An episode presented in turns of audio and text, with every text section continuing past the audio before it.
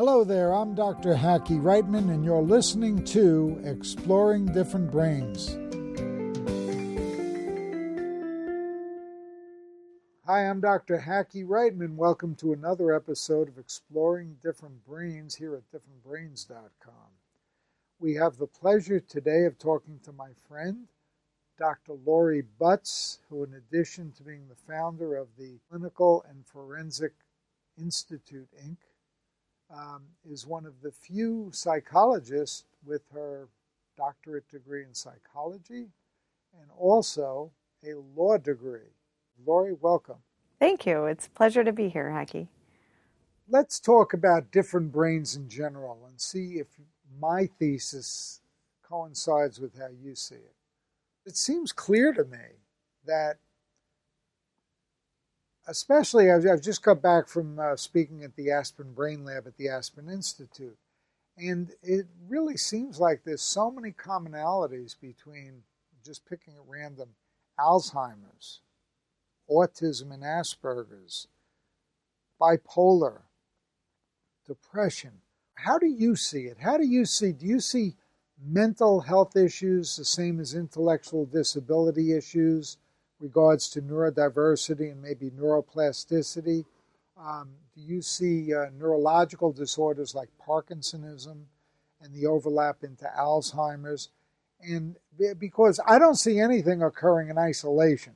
Everything's right. got comorbidities. Right. Right. How would you sort out the jumble that I just said? well, you know, there's a lot of pressure in my field in particular to label things and to give an accurate diagnosis. I mean, you know, in graduate school, you you learn diagnoses, and these are the criteria for the diagnoses, and I, I understand that so that we can speak um, a, a, shorthand so that people can speak about what different people are are suffering in a shorthand version and but you know i like to if i had a choice i would prefer to talk about symptoms not labels. So somebody is having executive function problems somebody's feeling sad depressed and hopeless um, rather than rather than just a, a label. Because i mean you know, somebody with two people with autism are can have a completely different set of experiences uh, than each other, but yet they still have the same label. So it, the label's not really, it, it, doesn't give us any information. The information we want is what is a person struggling with so that we can intervene in that area. So we can give them skills in this area, so we can give them skills in that area. Um, and and yeah when you boil down the skills that we're giving people they're all pretty similar um, uh, it, you know we, we we tailor them to somebody's individual needs but when you take a broad brush there are a lot of things that as human beings we know make you feel better think better um, and are happier and all of those positive things. What is the one one thing that you think a layperson like myself, who's not in psychology the way you are, and, doesn't get about mental disorders and intellectual disabilities and different things that you uh, are involved with, what would be a big surprise to them if you could think of something that they just don't, that the average person just has no clue, but you know it because you're in there every day? I, think that um, that we are more comfortable saying distancing ourselves from people who have mental illness because it keeps us safe. So when you make a distance that it's somebody else, it's never going to happen to me, I don't have those problems, it keeps you psychically safe. It's like a, it's a defense mechanism. So I, I think that our communities need to recognize that you don't well, a couple things. One is you don't need to have a label of a mental illness in order for techniques that we use in psychology to help make your life better. Um, and and it's and it's not only for quote unquote sick people um, that that we can give you resources and skills to enhance anybody's life, and that um, it doesn't have because somebody has been diagnosed with a mental illness. It doesn't mean that's a life sentence um, that they can't accomplish anything. I mean, you know, people rise above, they get treatment, they move forward, and clearly with the statistics with the different people that are taking antidepressants, anti-anxiety medication there's lots of people functioning well in our community that don't talk about their mental health issues, but they are clearly getting treatment for their mental health issues and they're functioning appropriately. Um, I think right now, one of the biggest myths is that mental illness is associated with violence. It's not. I mean, it, it there are these, you know, very famous uh, s- statistical points um, but people with mental illness are no more likely to be violent than people without mental illness. Um, the real, the real um, issue, it, well, one of the real issues, the, the, the strongest variable associated with violence is substance abuse. So, substance abuse is more likely to um, be related to violence than to mental illness. I didn't know that. Mm-hmm. There's something I know. Mm-hmm. Now we've we've learned that. That's great. So, when we interviewed William Packard, who wrote the book on intellectual disabilities in the justice and prison system, what was startling to me, but kind of goes with what you're saying a bit in a way, is in the prison system, I forget the exact numbers, but I think he was saying between 50 and 70 percent of the prisoners had some kind of intellectual disability or mental disorder or something of that nature. But then he said the staff there and the guards are probably up in the 50% range themselves, and that there's kind of a fine line there. Do you have any thoughts on that? And I, I, I might be quoting the statistics wrong, and I don't mean to heap any aspersions on any uh, officers or people who staff prisons. But and there's a lot that goes under the roof of intellectual uh, disabilities. Uh, I call them, and our website's called differentbrains.com. And I think if you add up just the people in this room, I don't think any of us are neurotypical, you included.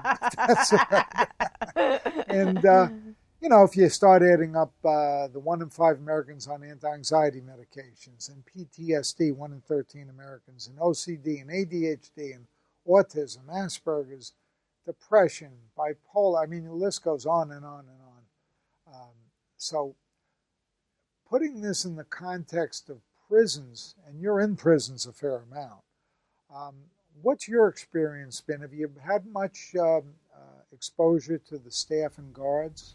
Sure, and and I'm actually going to be doing a presentation to probation officers um, coming up soon to talk about vicarious traumatization. So um, what happens is people in law enforcement um, get um, vicariously traumatized through reading, experiencing, learning about heinous crimes, investigating heinous crimes um, seeing photographs of crime scenes or being um, involved uh, in community monitoring, experiencing things in the community. And so there's, um, which is wonderful, there's research and data to talk about what people haven't talked about in many years. It's just, a, you know, prosecutors, judges, defense attorneys. I mean, all of these professionals who have committed their lives to being involved in the criminal justice system are also getting vicariously traumatized through experiencing and hearing about you know heinous things that happen to others. And so we need to make sure that there are resources uh, for people. People aren't embarrassed to talk about what's going on with them. We want to reduce burnout. So that's contributes to burnout. It contributes to people making poor judgments it contributes to people being angry, being irritable, quick to pull a trigger, or quick to yell at an inmate, or, you know, all, all kinds of, of those things that are very, very subtle um, because it doesn't happen in just one day. It's just kind of this progressive um, experience that people have where you know they just become a little irritable a little angry a little short tempered and when we're like that we're not at our best. We're not using our brains the best. So we need to to let people that are on the professional side in the criminal justice system give them skills and opportunities so they can you know take care of themselves and not um, not react poorly in very difficult stressful situations um, where do you see the future of psychology going um, well I, I mean obviously I'm a big proponent of psychology. I feel like psychology is involved in every aspect, right? Involved in business, involved in organizations, involved in healthcare. Um, so, um, I, you know, and it's a science. So it's a science. We've got science that can help all different aspects of human domains and functioning in our community. Uh, psychologists need to be doing a better job at letting people know what we can have, we, what we have to offer um, various stakeholders in our communities, and what you know how much we can really add to, um, and especially in healthcare. I mean, we we have so much to add as an adjunct to physicians. Um, from orthopedics to cardiac to, I mean, you name it. Um, uh, sports, you know, sports psychology is really, you know, you talk. It, it's so. You, you, I listen to when they interview uh, elite athletes after um, after games, and I would say 100% of the time they talk about my mental focus or my head in the game. Um, and, and, so, and, and when you're when you're that when you're at that that level that is the difference. The mental game is the difference. Everybody is strong enough, everybody's fast enough, um, but it's it's the mental part um, uh, in in athletes that really separates the the winners from second place. Uh, so I find that very fascinating, and I find and, and people don't talk. You know, it's not so publicized that that's psychology. That's that's that's what we do, and we've got research to help out elite athletes. Um, so, I, I think th- that the future for psychology is more integration, um, more access. We certainly need um, need and, and less stigma, so that people are not afraid to go to the shrink. It doesn't mean that they're broken or that they have mental illness for the rest of their life. Um, that it's an addition. It's it's an addition to your life. It's a way to help you um, problem solving. You don't have to be in therapy ten times a week and uh, to solve a problem. You know, it can be quick and just uh, somebody to assist you in making um, working through a problem. Well, we have to get rid of the stigma for anything that's wrong with the brain. You know and plus, these are invisible problems as opposed to if you're in a wheelchair or something like that. And for the person who's seeing a shrink, uh, it's almost like being gay 50 years ago. It's like you got to stay in the closet. Don't let anybody know. Don't let your boss know. Don't let your colleagues know. And we have to we have to get rid of that stigma. I want the president of the United States wear a T-shirt that says "My brain is different." And uh, we'll, we'll, we'll, we'll get there. We'll get there. We've had the pleasure today of speaking with Dr. Lori Butts, who is the founder of the Clinical and Forensic Institute, Inc., and the past president of the Florida Psychological Association. Lori, thank you so much for being here. Thank you so much, Hackie. It was a pleasure. For more information, visit us at differentbrains.com.